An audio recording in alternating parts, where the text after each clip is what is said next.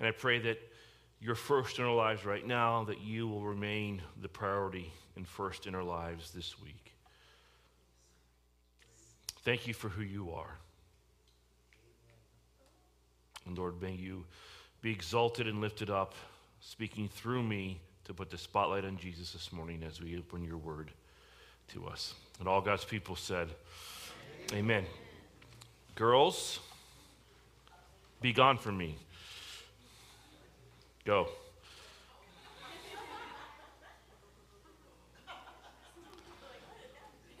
I know, I did that to get everyone's attention, so. Marie's going uh, to do a little Sunday school with him, so. Tend to do it every other week, so. Yep. Kind of getting back to normal around here.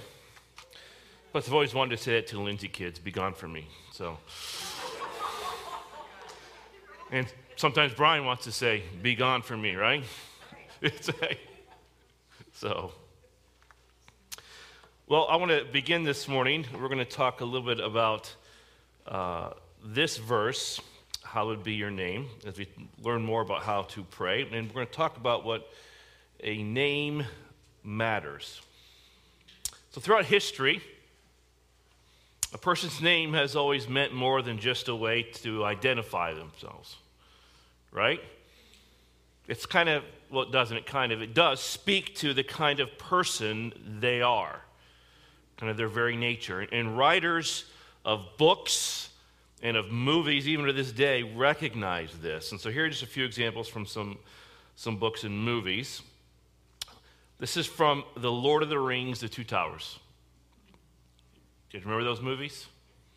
Okay. This is Aragorn speaking to a young boy named Haleth. He says, What's your name? He says, Haleth, son of Hama, my lord.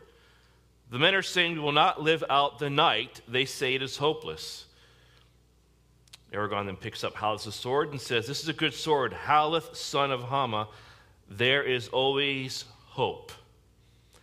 Now, I always just kind of laughed when I was reading that inter- or watching the interchange because what if that's the way that we spoke today? You know? So I'd be Chris, son of Jerry, be Mark, son of Chris, okay? Well, the reason why they do that is that this young boy, whose name is Haleth, it's not just Haleth, it's Haleth, son of Hama. Because the boy was, had not made a name for himself, and so he's recognized not by his own name, but by who? The name of his father, exactly. Do you know that Jesus was recognized by his earthly father's name? When he claimed to be the bread that came down out of heaven, the people said, Is not this Jesus, the son of Joseph, whose father and mother we know? Now, I know that most of us have seen probably The Lord of the Rings or one or two of those movies. How many have seen the movie The King's Speech? You, it's, a, it's a good movie, you may enjoy it. It's about the Duke of York, who, of course, becomes King George, and he of course, has a speech impediment. He's a stutterer. Okay? And he befriends his speech therapist, Lionel. This is their first conversation in the movie The King's Speech. Lionel says, What do I call you?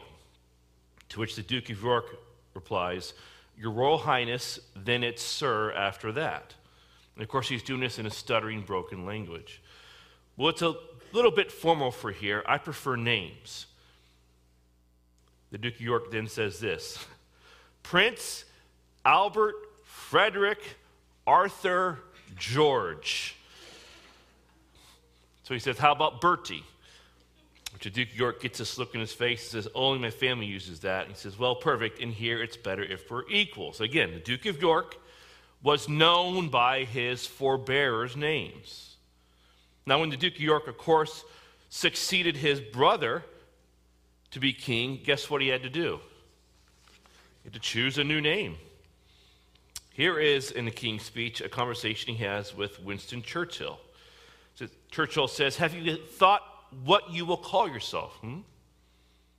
Now, this time, the Duke of York is so concerned about becoming king, he can't even speak. He's stuttering, stuttering, stuttering. Churchill says, Certainly not Albert, sir, too Germanic. Now, why would he not want to take the name Albert, being that it's a Germanic name? Because at the time he was becoming king, They're about to enter into World War II, and Germany was everybody's enemy.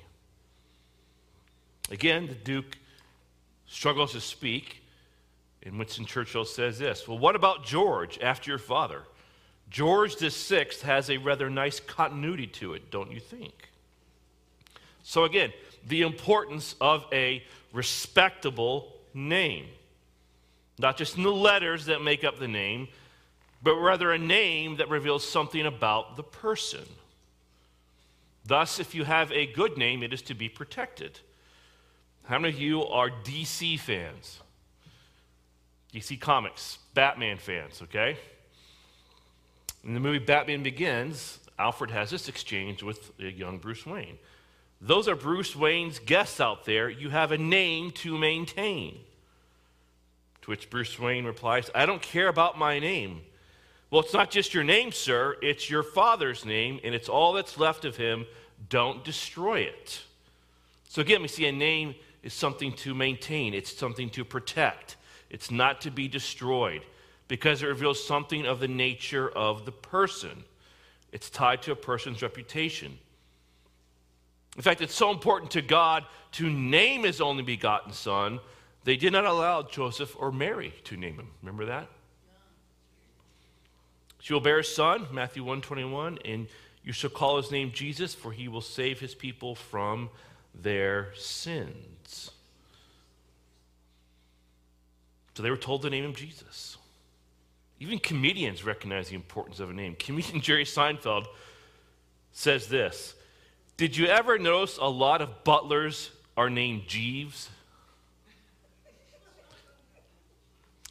I think when you name a baby Jeeves, you've pretty much mapped out his future. I mean, not much chance he's going to be a hitman. Like, terribly sorry, sir, but I'm going to have to whack you. I thought, okay, let's I'll look this up. What are some of the names just of the elders in this church and their meanings? Okay, here's my name, Chris, and of course it means follower of Christ. Anyone know that by chance other than me? Couple you did. Well, here is Don's name. That's what this means. he is a follower of Carol. Okay. Frank, it means Costco. You ever talk to Frank and your conversation doesn't veer towards Costco? Doesn't really happen that much. Shannon's back there like, yeah, that's, that's right. That's right. That's right. Ron, you ready? You know what this one's going to be. You know what this one's going to be. Ron, he never stops talking. That's what it means. So.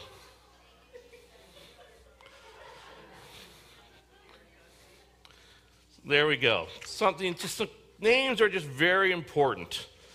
Okay? Very important to God. This is what God told Moses about his name. Moses said, Please show me your glory. And he said, I will make all my goodness, again, God is good, see, pass before you and will proclaim before you my name, the Lord. And I'll be gracious to whom I will be gracious, and I will show mercy on whom I will show mercy.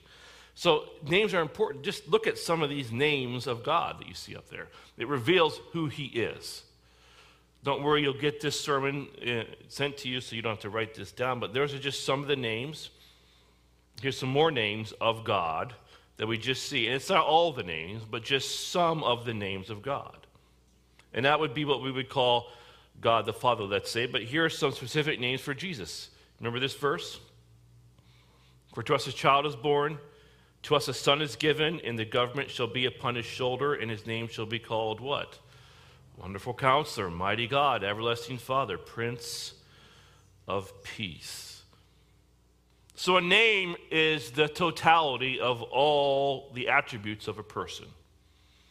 And it's, it's not a title. In biblical times, when you called a person's name, you weren't just identifying him, you were identifying their character. So, understanding the importance of a name helps you understand, I think, this story from the Bible. A little test for everybody this morning. Do you remember how God delivered his people from uh, bondage in Egypt? How did he do it? Plagues, 10 plagues. Let's see if we can get the 10 plagues as a whole church in order. All right? All right? So, what's the first plague? First plague. You got it. All right? The second plague. So, like, some of you are thinking, I wish I was up in my Old Testament right now. They're sharing the back trying to cheat. She's back there trying to looking in their Bible. Anybody guess? Frogs. Followed by gnats or the flies. You were next? Flies. And then the livestock. Okay, so that's five. There's five more. Anybody? Boils? Who said boils? Very good. Colette? Hail? Locusts? Every 17 years, I don't know if it happens over here, does it? Locusts come out. Cicada? Yeah. Yeah. They're, they're coming around. Darkness? Everybody should know this last one. If you're not, then you need to see me after church. Death of the firstborn. Exactly. The death of the firstborn. So God had, had remember the, the 10 plagues. It's a, really interesting stories to read throughout Exodus. But, anyways, he had all that happened. Again, remember the story, right? Did any of these fall on the people of Israel? No, only the Egyptians. Exactly. Now, so God had, had really powerfully moved through these 10 plagues. And the, and the people of Israel are seeing all this. And of course, that's not all. He miraculously parts the Red Sea and they walk through it. Uh, while in the wilderness, twice they received water from a rock. Remember that? The provision of manna and quail from heaven. And of course, just a constant reminder of God's presence. What was he by day? A cloud. And at night he was what? Fire. So God's miraculous acts in his constant presence led the people through the wilderness. And so they're about to enter the promised land, and we're all going to turn in our Bibles to Numbers 13. Little Old Testament workout this morning Numbers 13, Genesis, Exodus, Leviticus, Numbers. Get your phone out, get your Bible out. But, I mean, just miracle after miracle, signs and wonders galore. Okay? And the very a, a physical, visible presence of God in the form of a cloud and fire. And they're about to enter the promised land. And what we read from the report of the ten spies who scouted the land. This is the story. starting in verse 25, Numbers 13. When they returned from spying out the land at the end of 40 days, so Moses sends out 10 spies. They are looking over the promised land for 40 days. They proceeded to come to Moses and Aaron and to all the congregation of the sons of Israel in the wilderness of Paran at Kadesh. And they brought back word to them and to all the congregation and showed them the full the fruit of the land. Excuse me, the fruit of the land. Thus they told him and said, We went into the land where you sent us, and it certainly does flow with milk and honey, and this is its fruit. Again, the promise to Abraham, the promise to the people were that you would inherit a land flowing with milk and honey. So God has literally kept his promise to Abraham and his people. They would give them a land flowing with milk and honey. Unfortunately, the story continues. Verse 28 Nevertheless, the people who live in the land are strong, and the cities are fortified and very large. And moreover, we saw the descendants of Anak there. Amalek is living in the land of the Negev, and the Hittites and Jebusites, and the Amorites are living in the hill country. The Canaanites are living by the sea and by the side of the Jordan. Now, again, I remind you, what has God done to demonstrate his power to these people? You get the picture, right? So, 10 plagues have devastated Egypt. They've crossed the Red Sea. He's provided water from them in, a, in the desert. and they still won't believe in him.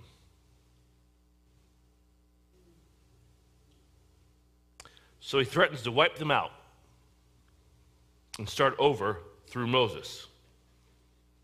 Makes sense, doesn't it?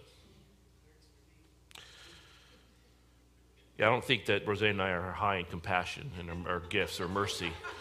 Okay, like, yeah, I'd start over. Stop sucking the oxygen out of my land. Be gone from me, you know, and start over. Now, but how does Moses persuade the Lord to not carry out his plan? Well, let's continue. This is in Numbers 14, verses 13 through 19.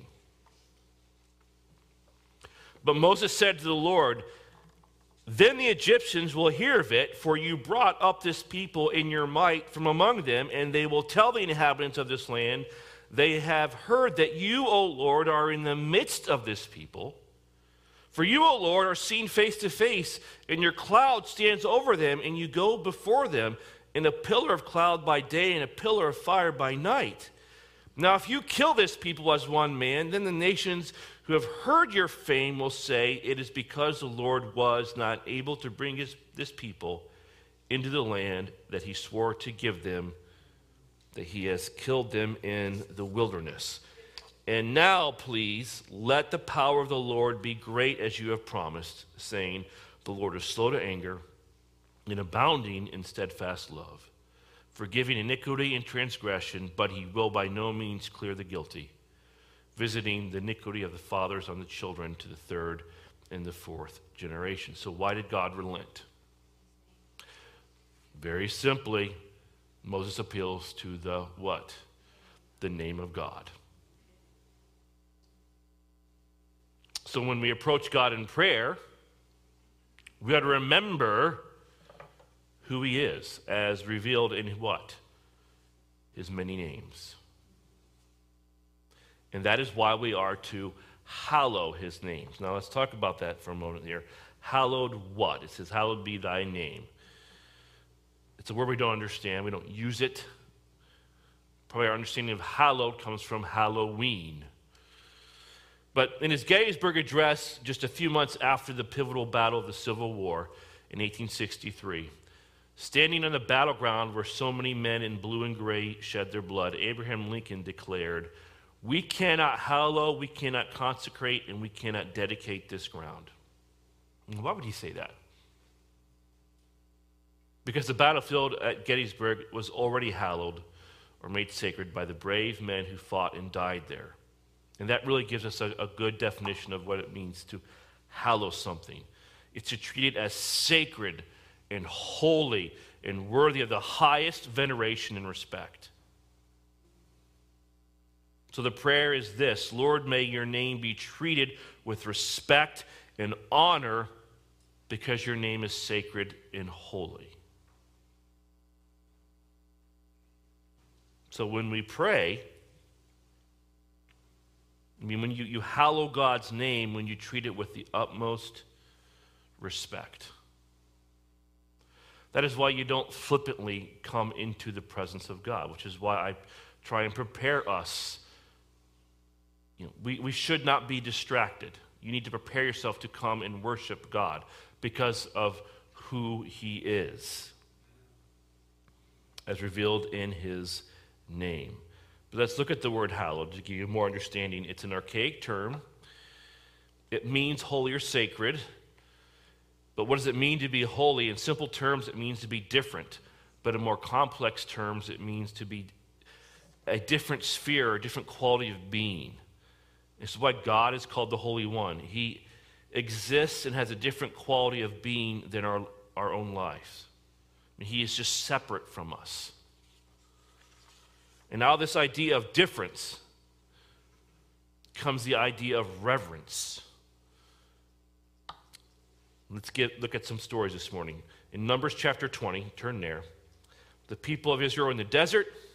Once again, they're complaining to Moses about a lack of water.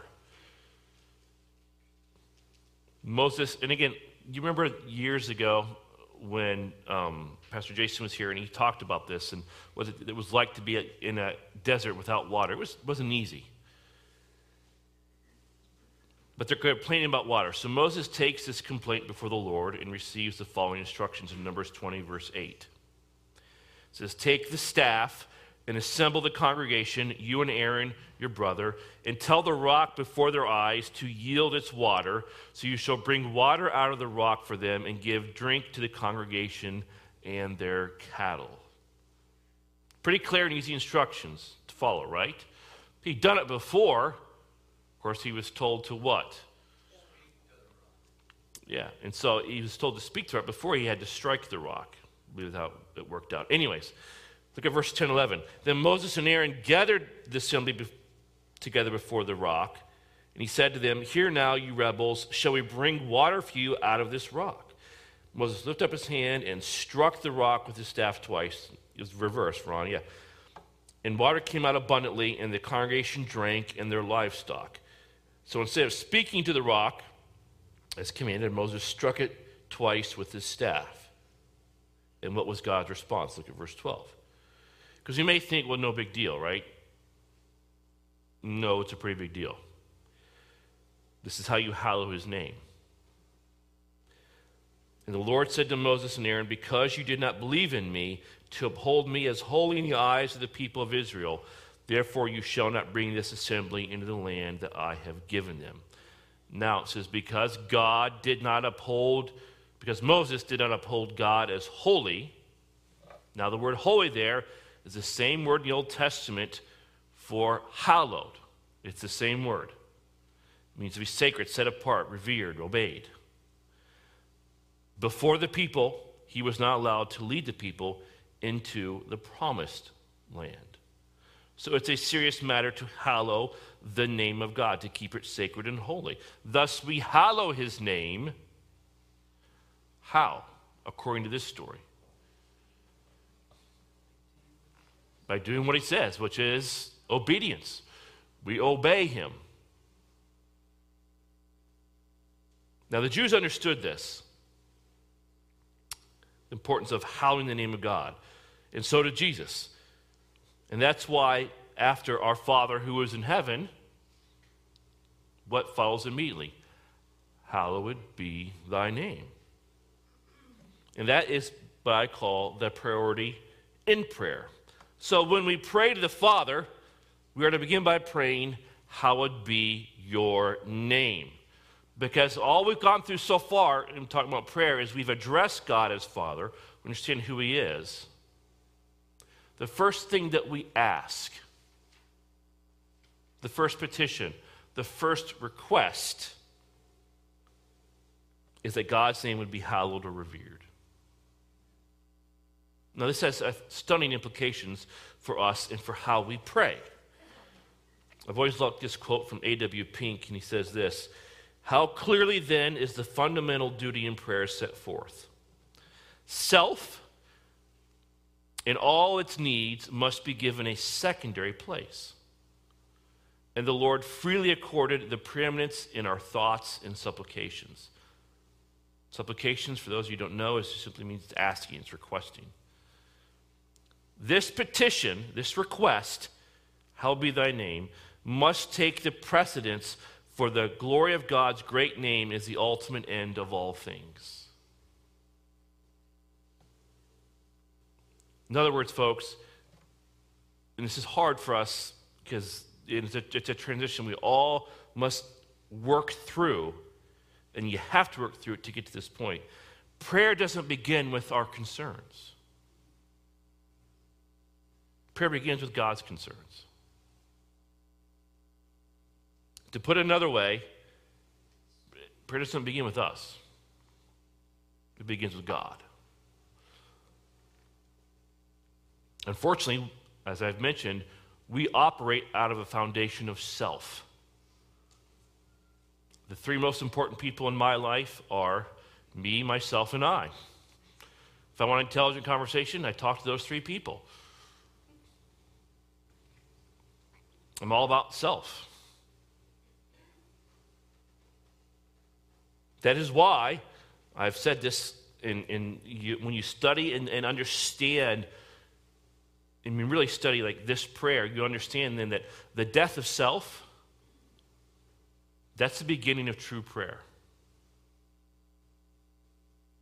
I always remember that when I heard John MacArthur or read John MacArthur. That makes so much sense. That's, the death of self is the beginning of true prayer. Thus, I have been what? Crucified with Christ, and it is no longer I who live, but Christ who lives in me. He is the first. He is a priority. We must die to self. So God is the focus of all prayer. Think about this. This prayer, the Lord's Prayer, it begins with God. Our Father who is in heaven, hallowed be your name. How does it end? For yours is the kingdom and the power and the glory forever. So it begins with God and it ends with God.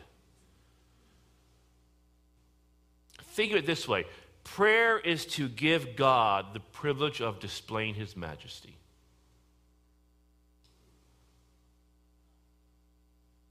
And only his children can pray to him, right? And so you have the privilege of prayer and the privilege of allowing God to display his majesty through who? Through who? You. Only his children. It's only you. Well, how is that done then? it is only done, God's majesty is only displayed in our lives and through our lives when we bring our lives into harmony with His will. That only happens when self is not on the throne. So, the most pressing question that needs to be answered this morning is really this How is God's name hallowed among us? Let's answer that right now. In Martin Luther's Catechism, one of the questions asked about the Lord's Prayer is this How is God's name hallowed among us? And the answer is simple God's name is kept holy or hallowed when his word is taught in its truth and purity, i.e., the word of God is simply preached in truth and pur- purity. And we, as the children of God, live holy lives according to it. I can preach it, other people can preach the truth and purity, right? I can't live your life for you. I can't make that choice to say no to sin. You have to do that. When you do that, then and only then are you hallowing his name. So when you have the right thoughts of God, and that's why right doctrine and, and, and the truth being preached is so important, it's just you get that the first half of the equation done. You have right thoughts of God. And then you do the right deeds from God, you're hallowing his name. Now, there are plenty of people who don't have the right thoughts of God. They have wrong thoughts of God. And consequently, they don't have right lives of God. But this may sting a little bit.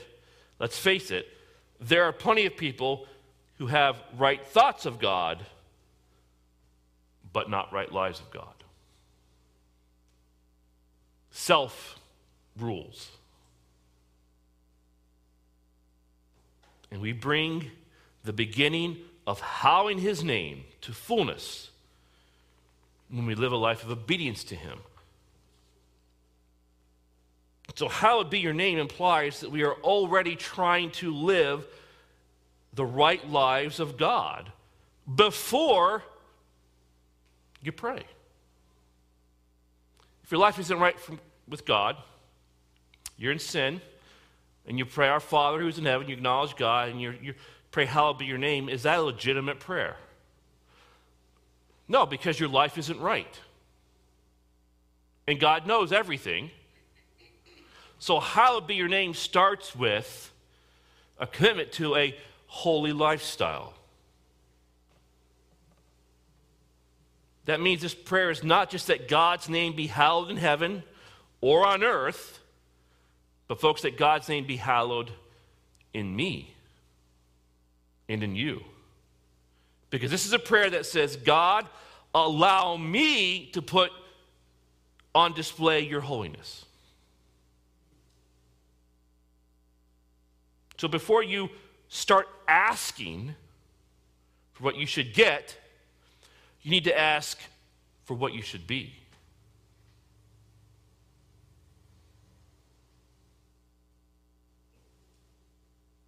To put it more precisely, God, manifest your holiness by my right knowledge of who you are and my right living in response to it. Because that's what it means to hallow his name. So, hallowed be thy name means God, be on display through me. And that should be your heart's desire. And that's only done by living in obedience to his word. Now, how do I put into practice in my praying? Hallowed be thy name. I'm going to help you this morning with that.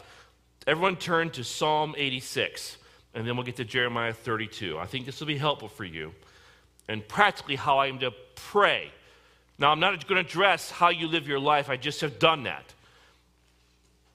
Thus, keep short accounts with God, confess your sin, strive to live a holy life, hallow his name in your life, and then when you pray, you pray like this. Again, before you start asking for what you should get, you need to ask for what you should be. And in Psalm 86 and in Jeremiah 32, I want you to watch how David and then Jeremiah follows the outline of the Lord's Prayer taught by Jesus in Matthew 6. And again, I say to you as a reminder, you don't need to pray our Father who is in heaven, hallowed be thy name, thy kingdom come, thy will be done on earth. All, you know, you can recite that and have absolutely, my thoughts can be somewhere else while I'm reciting that. Is that true prayer? No. No. This is not something just to be memorized and spit out and prayed before or after an athletic contest or before you eat. It's simply an outline to guide you in how to pray. Now, in Psalm 86, we don't know the historical context, what's going on in, in David's life. But we do know that David is in trouble and he has an urgent need. All right, is everybody there in Psalm 86? Look at verses 6. I think it's 6 through 12 we'll get through. He says this Give ear, O Lord, to my prayer. Listen to my plea for grace. In the day of my trouble, I call upon you, for you answer me. A couple things here. David's in trouble. Right? Anyone that interprets the passage can see that, right? And he's pleading for God's favor, i.e., his grace. That's what it means. And David expects an answer. See verse 7 because God has already proven himself as a God who hears and answers prayers. You see that? Look at verse 8. There is none like you among the gods, O Lord, nor are there any works like yours. David does not begin by asking, he begins with his, his prayer with an acknowledgement of what? the majesty and the character of God is the only God and praises him for what he's done. Look at verses 9 and 10. All the nations you have made shall come and worship before you, O Lord, and shall glorify your name. For you are great and do wondrous things. You alone are God. So David goes on to say that the whole world should worship before God. So again, prayer is about putting God in his rightful place. Now, watch what happens next. Look at verse 11. Teach me your way, O Lord, that I may walk in your truth. Unite my heart to fear your name. Now that God's in the rightful place, David says, I then bring my will into submission to his. You see that? That's true prayer. Bowing submissively to the will of God. And I remind you in this urgent request, this, this desperate situation that he is in, has he even asked for anything yet? No, he has not. And then look at verse 12. I give thanks to you, O Lord my God, with my whole heart, and I will glorify your name forever. In other words, out of willful submission, David, in essence, says, No matter what happens, Lord, I will praise you, for your glory is my concern. Thus, the song uh, that makes you think of the song, Blessed be the name of the Lord. You what? Give and take away. You give and take away, but my heart will truly say, despite what goes on, blessed be the name of the Lord, the, the cry of Job. No matter what happens, Lord, I will thank you and I will worship you. And then in verses 16 and 17, he finally makes his request known. So I want you to see that prayer is the occasion for God to demonstrate his glory. We pray so that God may be glorified. Remember John 14, 13? We've gone over this. Whatever you ask in my name, this I will do, that the Father may be glorified in the Son. Does God want to answer prayers, your prayers? Yes. Why do we know that? Because God is all about his glory. And when he answers your prayers, the Father is glorified. So we pray for the glory of God. We're not praying just to get something from God.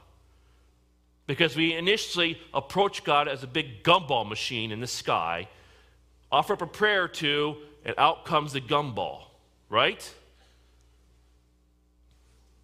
Because that's what we do, that's what we think. So, watch this now. Look at this outline here. You see this in these verses we just went over? Does that look familiar to you? As you go through all that, you will see this. The address to God. He hallows his name. His kingdom comes, he says. He wants his will done. He submits his will to the will of the Father. And then in verses 16, 17, he finally asks, Give us. Turn to Jeremiah chapter 32. We'll close with this. Jeremiah chapter 32, starting in verse 6.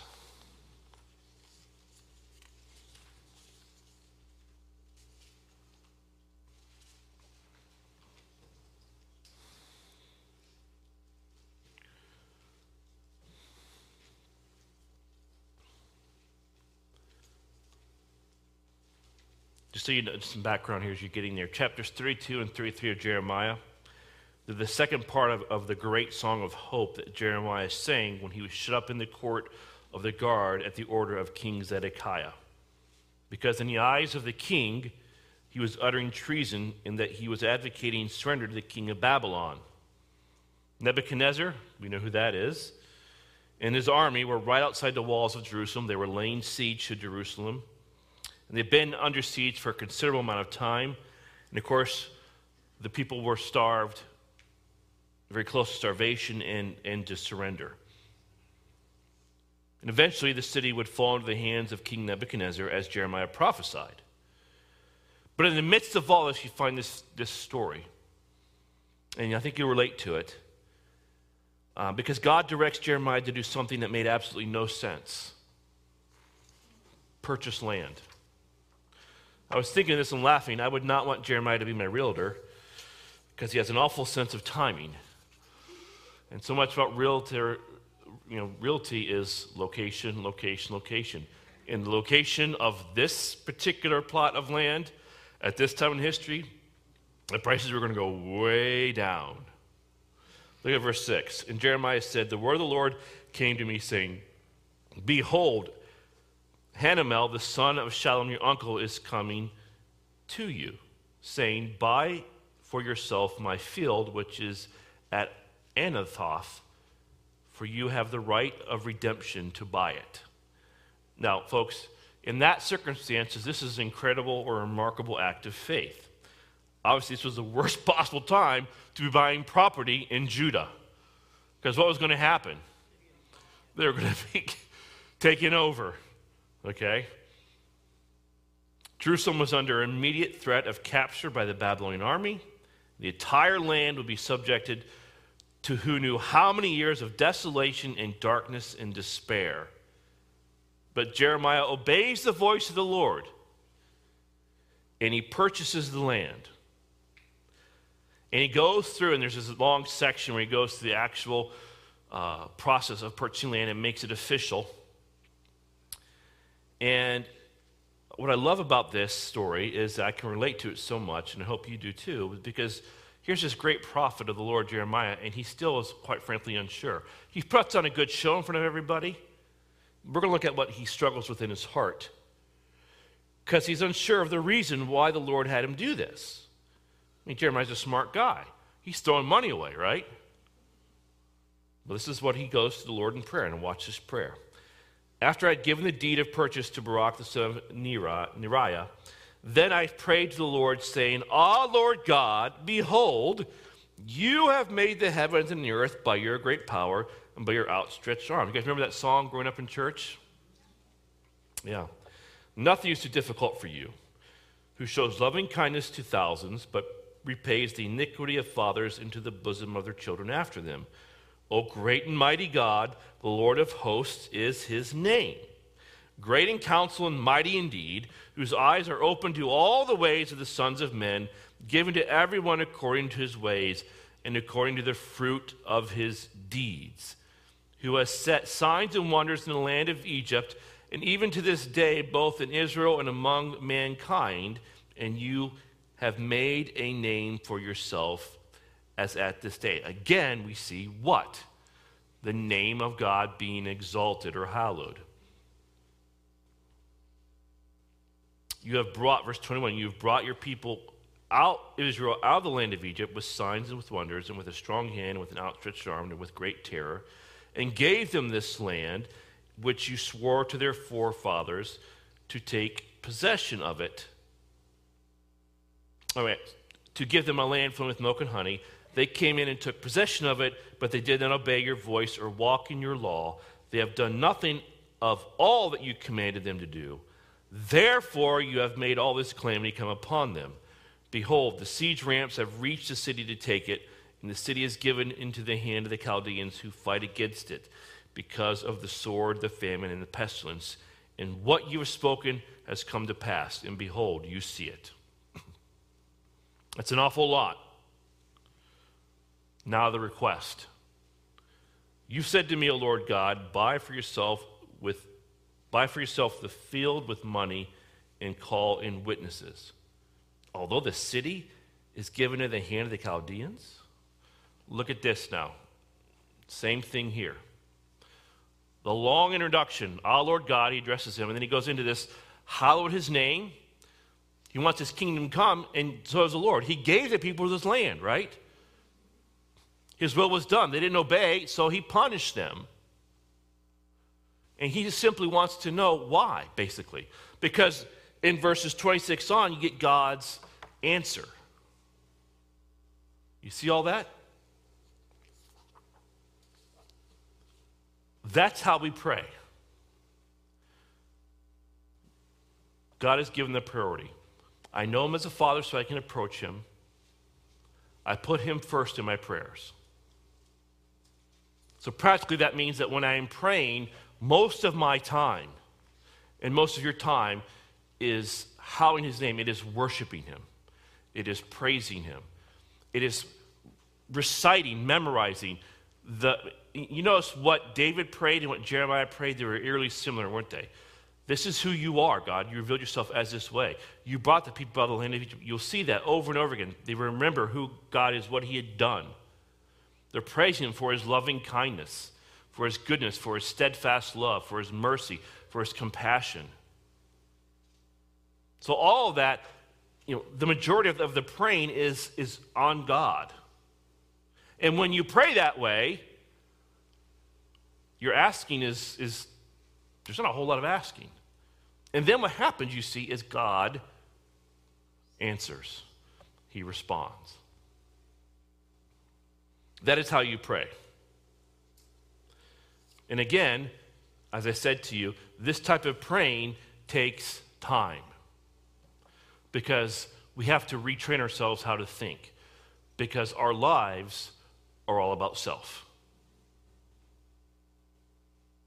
And we live in a world that exalts self.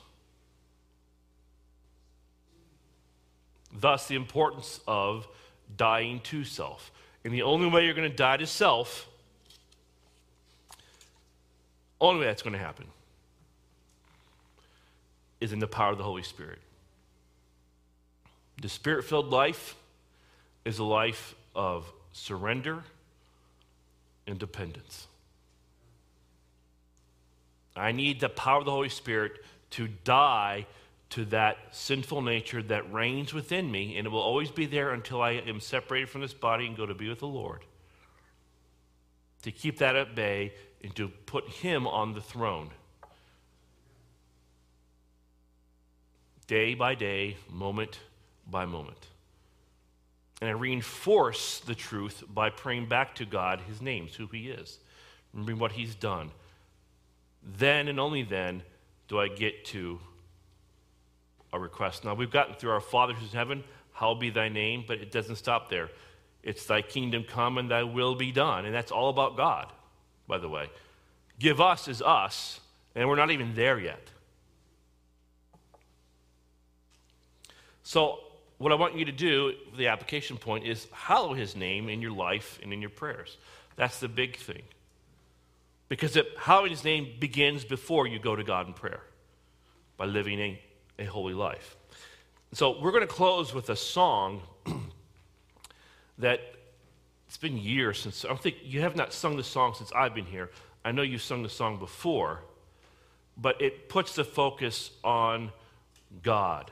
So I'm going to pray. We'll close the song. We have one more brief announcement after this song. So everyone stand. This is a song that should wrap up this sermon, I think, very nicely. So let's pray. Heavenly Father, we come to you to put you in your proper place because our life is not about ourselves, at least it shouldn't be. It should be all about you in your glory. And so we sing for your glory, Father, this morning in Jesus' name. And all God's people said, Amen.